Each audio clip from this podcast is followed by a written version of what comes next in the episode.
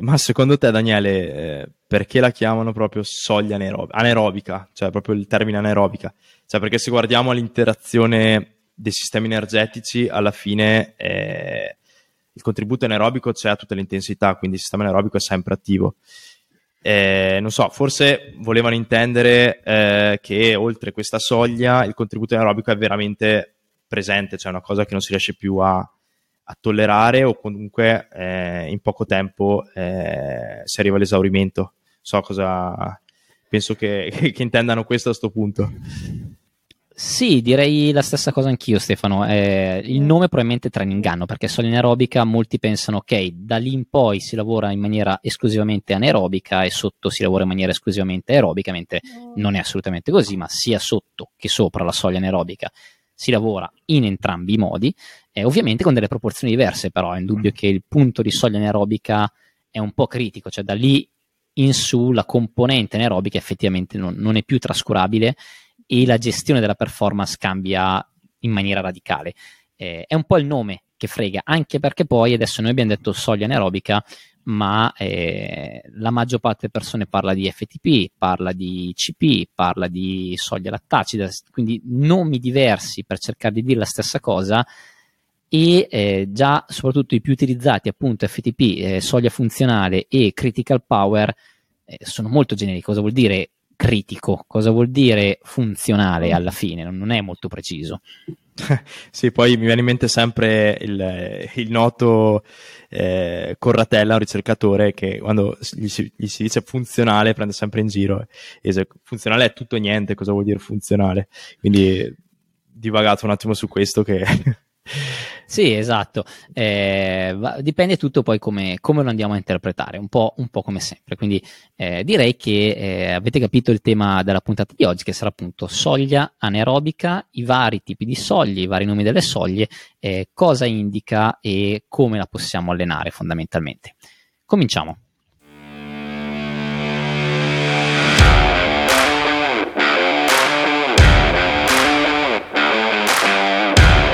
Preparazione atletica, nutrizione e biomeccanica. Tutto quello che riguarda il complesso mondo dell'allenamento nel ciclismo spiegato in maniera semplice. Io sono Daniele Bazzana e io Stefano Nardelli. Siamo qui per aiutarti a migliorare i tuoi allenamenti e diventare più forte e più veloce. Hai voluto la bicicletta? Ora pedaliamo.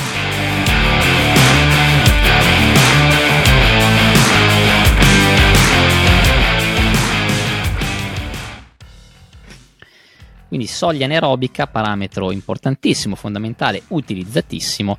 Eh, cosa ci indica in realtà? Adesso, poi noi adesso abbiamo utilizzato il termine soglia anaerobica, eh, sarebbe forse più corretto riferirsi al maximum lactate steady state, quindi l'MLSS, che eh, di fatto indica eh, il massimo livello di lattato stazionario che il nostro corpo è in grado di sostenere. Cioè, eh, quella massima intensità che riusciamo a tenere per una certa durata senza che la concentrazione di lattato aumenti notevolmente. Quando siamo quindi al nostro livello di soglia anaerobica, eh, c'è sostanzialmente un equilibrio tra la produzione di lattato e il suo smaltimento. Se invece andiamo oltre la soglia anaerobica, eh, questo equilibrio si rompe, il nostro fisico inizia a produrre molto più lattato di quello che riesce a smaltire e quindi inizia ad accumularsi eh, il lattato che porta prima o poi a un esaurimento eh, della performance. Questo esaurimento arriva più o meno velocemente in base a quanto sta durando la performance e a quanto siamo oltre soglia come intensità, ovviamente eh, intensità molto alte portano a un accumulo più veloce, eh, però eh, è, è, è, chiaro come sia eh, un punto fondamentale da conoscere per potersi gestire e per poter interpretare al meglio eh, quello che stiamo facendo.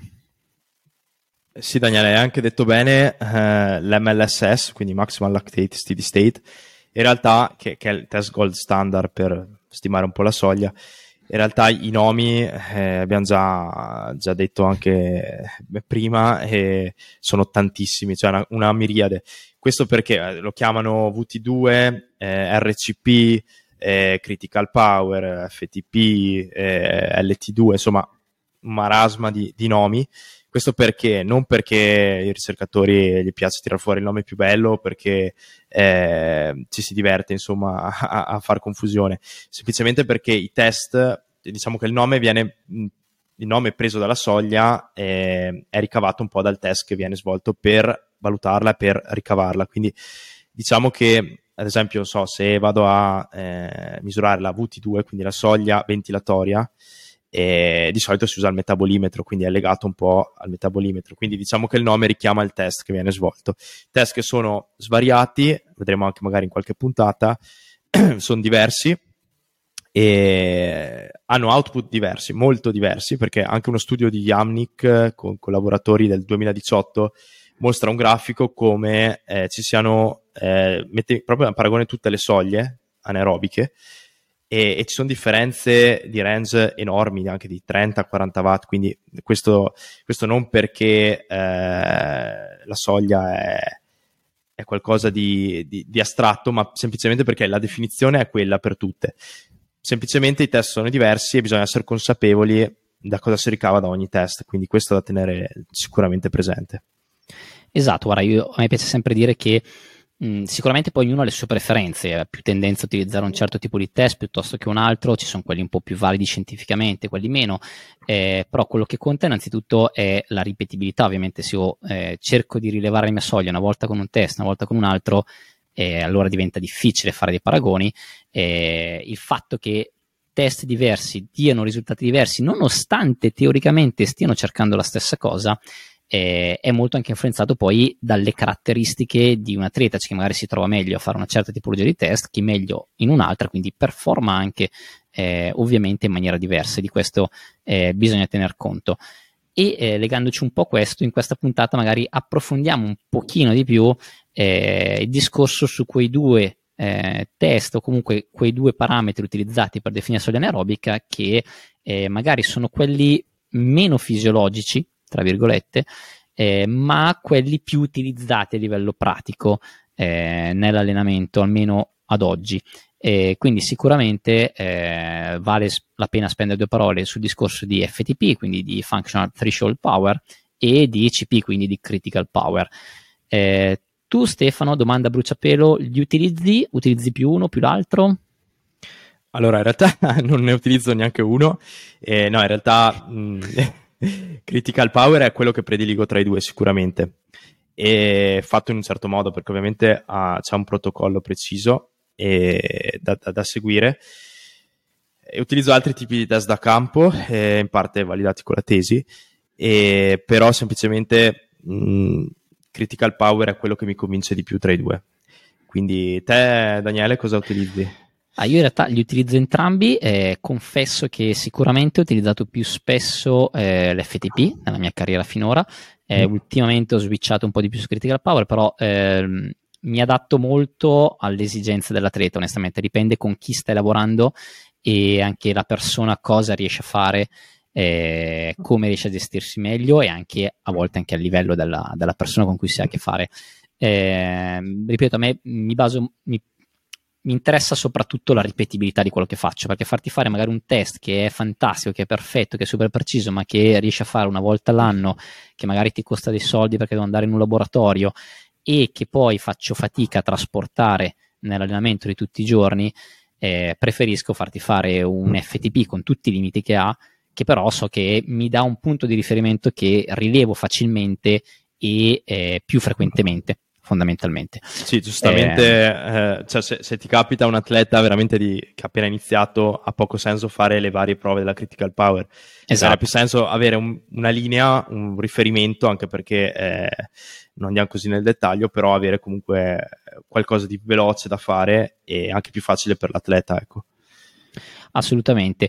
Eh, come abbiamo già accennato, questi due sistemi, sia FTP che Critical Power, hanno qualche limite e hanno anche qualche pregio. Eh, magari mi soffermo un attimo sull'FTP, come abbiamo detto, ha fondamentalmente il grosso pregio di essere molto facile da eseguire, eh, di essere facilmente ripetibile perché è un test che si fa in una giornata di, di allenamento, si fa sul campo e ha però di contro il limite appunto di darci dei dati abbastanza limitati. Eh, ci dà fondamentalmente un unico valore, ci fa vedere qual è eh, appunto questa stima, questa FTP eh, della persona, non ci dà tante altre idee, ma infatti mh, raramente lo propongo da solo, lo propongo sempre insieme magari ad altre valutazioni perché eh, da solo appunto è, è, un po' poco, però mh, mm, è un buon punto di riferimento, anche se magari il valore che ricavi non è la tua reale potenza alla soglia anaerobica, può essere magari un po' più alto, può essere un po' più basso, però eh, vedere dei cambiamenti lì già ti dà eh, un riferimento che lì, lì, su quello che stai facendo qualcosa sta succedendo. Eh, sì, poi vediamo la critical power, sicuramente anche la critical power ha dei vantaggi e degli svantaggi. Vantaggi sicuramente eh, è un po' più precisa su alcuni aspetti rispetto alla, all'FTP, eh, perché calcola la soglia eh, tenendo in considerazione più punti, non un punto unico, cioè non una potenza unica, ma eh, più durate eh, di test eh, con potenze diverse. Quindi questo può calcolare eh, la soglia anaerobica in modo più preciso, quindi la critical power. Inoltre ha il modello V-Prime che ti dà anche un, un'idea del serbatoio anaerobico, che in realtà non è tutto fuorché capacità anaerobica, perché c'è anche un contributo aerobico importante, quindi l'errore che non è da, eh, è da evitare dire che è capacità anaerobica, però mh, può dare un'idea di quello che può essere il lavoro che si può svolgere sopra la critical power prima di raggiungere l'esaurimento. Limitazioni sicuramente richiede più giorni, eh, prove non facili da gestire eh, perché sono, sono, più prove anche da fare e, e sicuramente si vuole rendere eh, lineare ciò che è iperbolico, che è il profilo eh, potenza-durata e quello è un errore che so, in atleti causa veramente eh, sovrastime enormi o anche a volte sottostime.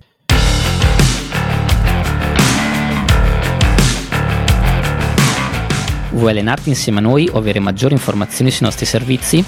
Puoi contattarci direttamente dai nostri siti, il mio www.baddanatraining.it oppure quello di Stefano www.flowperformancelab.info oppure contattaci seguendo la nostra pagina Instagram HVLB Podcast dove puoi scriverci direttamente e dove troverai tutti i link che ti possono servire.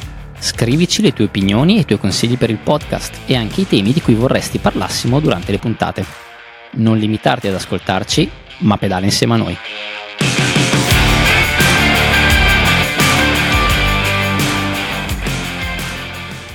Ok, quindi eh, diciamo ehm, a livello concettuale intorno alla soglia sicuramente ci sarebbe da parlare per, per tanto, sicuramente dedicheremo anche altre puntate, eh, soprattutto magari più nello specifico su, sui test, sulla loro validità, sulla loro esecuzione. Eh, stavolta oggi concentriamoci un po' di più eh, sull'allenamento della soglia anaerobica, quindi è un parametro che abbiamo detto ci interessa perché influenza molto le nostre performance, eh, quindi avere una soglia anaerobica migliore eh, ci aiuta a essere più performanti soprattutto nel lungo periodo. Eh, più è alta la potenza che riusciamo a sostenere alla soglia anaerobica, più tardi inizieremo ad accumulare eh, quel famoso lattato che abbiamo detto poi ci porterebbe a dover rallentare o dover interrompere l'esercizio. Eh, la base, il principio base, diciamo, per gli allenamenti, per migliorare la propria soglia anaerobica, è proprio quello della soglia anaerobica, cioè allenarsi eh, per la maggior parte del tempo intorno a quell'intensità. Eh, quindi i tipici allenamenti specifici per la soglia anaerobica sono appunto ripetute fatte all'intensità di soglia o poco superiore eh, o poco inferiore. Eh, a me piace distinguere eh, due principali obiettivi quando si allena la soglia, che è o cercare appunto di aumentare la potenza corrispondente alla soglia anaerobica o cercare di migliorare il volume che possiamo sostenere di quella potenza. Eh, in base a un obiettivo piuttosto che un altro si va più su una metodologia piuttosto che un'altra. Eh, tu Stefano hai qualche allenamento preferito, qualche principio che cerchi di seguire? Allora, io non sono un amante dello sweet spot, che è un allenamento di soglia bassa, anche se lo utilizzo su alcuni atleti con particolari caratteristiche, però in assoluto che amo tanto è, eh, per dire, un classico intervallo da, dai 4 agli 8 minuti, molto brevi, ma con recupero altrettanto breve, quindi addirittura, eh, non so, se faccio 8 minuti faccio anche 2 minuti o anche meno, oppure se faccio 5 minuti faccio un minuto di recupero, quindi intervalli molto brevi perché il sistema aerobico, che è un po' il focus, deve stare sempre bello attivo. Quindi, però allo stesso tempo il recupero breve mi permette di ottenere una certa qualità negli intervalli successivi, piuttosto che fare un intervallo continuo da 40 minuti. Ecco. Sì, esatto, ma infatti eh, diciamo la base anche del principio dell'allenamento a intervalli è quello di andare a spezzare lo sforzo. Eh, colleghiamoci anche questo magari, il concetto eh, di soglia è spesso legato anche a una quantità di tempo eh, che qualcuno a volte quantifica nella famosa ora di tempo, quindi la soglia anaerobica dovrebbe corrispondere a quell'intensità che riusciamo a mantenere per un'ora, non è esattamente così, eh, diciamo che però eh, se ipotizziamo uno la capacità di mantenere la propria potenza aerobica per 40 minuti, eh, ovvio che allenarsi facendo un'unica prova di 40 minuti è molto difficile da fare perché è molto stressante, vuol dire fare una prova davvero all'esaurimento, eh, mentre se voglio cercare di stimolare comunque questa capacità in maniera più fattibile, tra virgolette, allora si va a spezzare. Posso fare due ripetute da 20 minuti, quattro ripetute da 10 minuti e così via. E spezzarle magari mi può portare a aumentare questi 40 minuti. Invece di fare eh, 1 per 40 o 2 per 20, posso riuscire a fare 3 per 15, che in totale mi porta già a 45 minuti, ad esempio. Eh, sono tutti un po' giochi mm. eh, che ci aiutano a, ad aumentare lo stimolo e appunto però il recupero è fondamentale. Le ripetute intensità di soglia richiedono un recupero breve, molto breve di, di pochi minuti perché altrimenti eh, diventa po' molto meno allenante, molto meno efficace. Ecco, una, una cosa che, che io mh, mm, mi piace utilizzare e che di solito faccio con i miei atleti sicuramente è usare il concetto di eh, dose minima efficace per alcuni atleti perché hanno una certa risposta, con altri invece si spinge più su un certo volume. Anche lì eh, non sempre, perché se guardiamo anche libri di, di Coggan su allenarsi con misuratori di potenza, ti danno sempre un range di soglia. Io vedo sempre che, eh, soprattutto chi fai da te, si, si spinge sempre sul range alto. In realtà non è necessario sempre andare su, su, quelle durate là. Ad esempio, 60 minuti, non è che uno deve fare sempre 60, volume, 60 minuti di volume intervallato alla soglia, perché a lungo andare veramente porta un affaticamento importante. Quindi diciamo che ogni caso ha la sua, la sua specificità. Poi ecco, sicuramente non solo eh, allenandosi alla soglia si aumenta la soglia, ma ci sono dei metodi indiretti che sono legati alla Vula Max, che magari vedremo eh, nelle prossime puntate. Ovvero, eh, soglia sappiamo che è un equilibrio fra produzione e smaltimento. E noi possiamo agire sulla produzione per trovare un punto di equilibrio che arriva dopo, ovvero abbassare la Vula Max permette di raggiungere dopo questo punto all'equilibrio, quindi ad avere una soglia, un'intensità più alta. Allo stesso tempo possiamo agire sulla eh, ossidazione di lattato, che è di solito ad opera del sistema aerobico, per cui andare a agire su tutta la componente aerobica del sistema, quindi sia con la bassa intensità che con anche la VO2 max può aumentare la soglia e, e, come abbiamo accennato prima allenamenti alla soglia stessa. Quindi questa è un po' una, una panoramica alternativa per migliorare la soglia.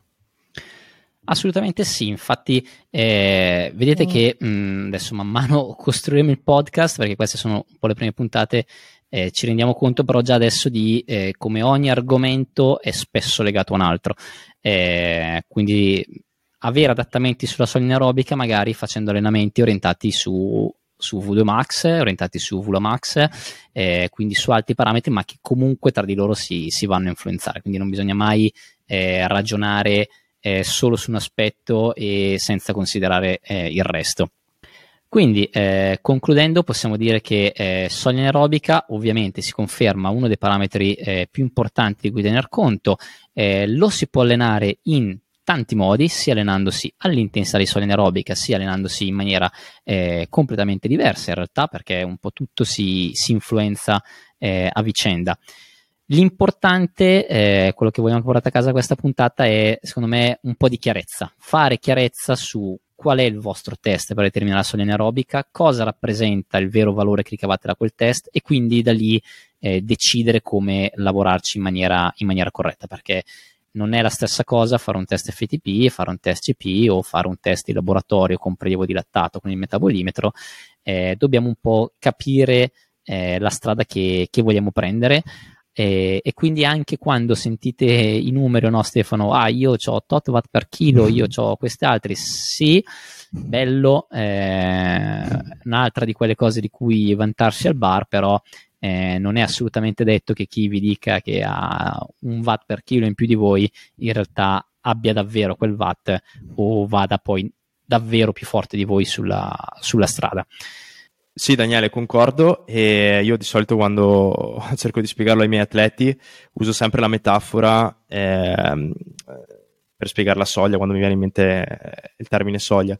Ovvero, non so se vi è mai capitato di camminare su un sentiero dove a sinistra avete eh, la, il dirupo, mentre a destra avete il monte, quindi avete la sicurezza, diciamo. E ovviamente il dirupo eh, rappresenta l'oltresoglia e a destra, quindi dove avete la, la, montagna, il monte, rappresenta un po' la sicurezza, quindi sotto, stare sotto la soglia. Spesso si va troppo al limite di questo sentiero, vicino al dirupo, e quando si, si cade da questo dirupo c'è un rischio più alto e ovviamente è una cosa eh, di solito non irreversibile, però molto capite bene le conseguenze. Spesso tenersi un po' più a destra si ha lo stesso stimolo perché si cammina sempre sullo stesso sentiero, però si ha più sicurezza e più margine. Questo perché vedo tanti che vanno, quando si parla di, si danno dei range di soglia o si, ci sono dei test in cui si, spesso si sovrastima la soglia, capite che lo stimolo cambia totalmente. Quindi è meglio a volte sottostimare, stare un po' più in là per avere più certezze e, e stimoli efficaci che rischiare di, di andare fuori rotta, ecco. Quindi eh, prudenza eh, certe volte può essere più, più efficace anche per questa puntata è tutto. Eh, speriamo che eh, troviate quindi la, la, parte giusta del sentiero da cui stare. Eh, adesso Stefano tende sempre a fare un po' di terrorismo psicologico con queste metafore a volte. Eh, trovate un po', troviamo il giusto, il giusto equilibrio, direi. Eh, vi ringraziamo per averci ascoltati e vi aspettiamo per la prossima puntata. Daniele, hai voluto la bicicletta? Pedala.